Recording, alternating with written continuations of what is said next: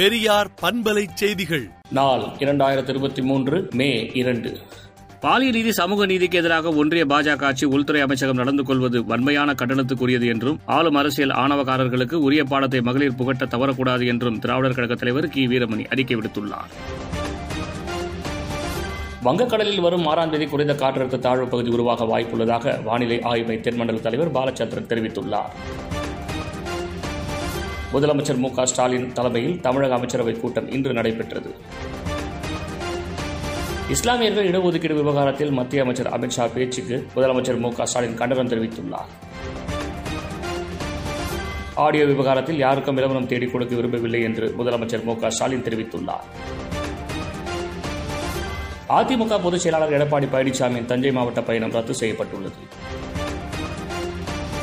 பாஜக தலைவர் அண்ணாமலை மீது வழக்கு தொடர்வேன் என டி ஆர் பாலு எம்பி பரபரப்பு பேட்டியளித்துள்ளார். மின்சாதன பயன்பாட்டை பொறுத்து கூடுதல் கட்டணம் வசூல் கிடையாது என தமிழ்நாடு மின்சார ஒழுங்குமுறை ஆணையம் அறிவித்துள்ளது. கர்நாடக சட்டசபை தேர்தலை முன்னிட்டு நடந்த காங்கிரஸ் கட்சியின் பேரணியில் நடிகர் சிவராஜ்குமார் இன்று கலந்து கொண்டு பேசினார். டெல்லி மதுபான கொள்கை ஊழல் வழக்கில் ஆம் ஆத்மி எம்பி ராகவ் சந்தா பெயரையும் துணைநிலை குற்றப்பத்திரிகையில் அமலாக்கத்துறை சேர்த்துள்ளது.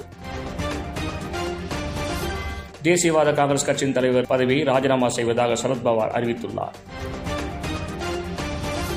தி கேரளா ஸ்டோரி படம் கேரளாவின் உண்மையான நிலையை தவறாக சித்தரிக்கிறது என காங்கிரஸ் எம்பி சசிதரூர் ட்விட்டரில் தெரிவித்துள்ளார்.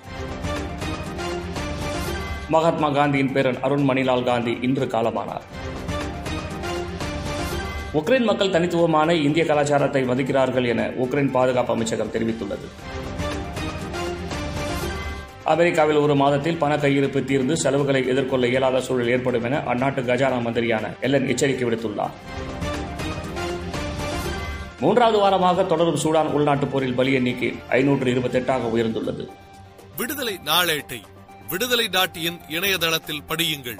பெரியார் பண்பலை செய்திகளை நாள்தோறும் உங்கள் செல்பேசியிலேயே கேட்பதற்கு எட்டு ஒன்று இரண்டு நான்கு ஒன்று ஐந்து இரண்டு இரண்டு இரண்டு இரண்டு என்ற எண்ணுக்கு பெரியார் எஃப் நியூஸ் என்று வாட்ஸ்அப் மூலம் செய்தி அனுப்புங்கள்.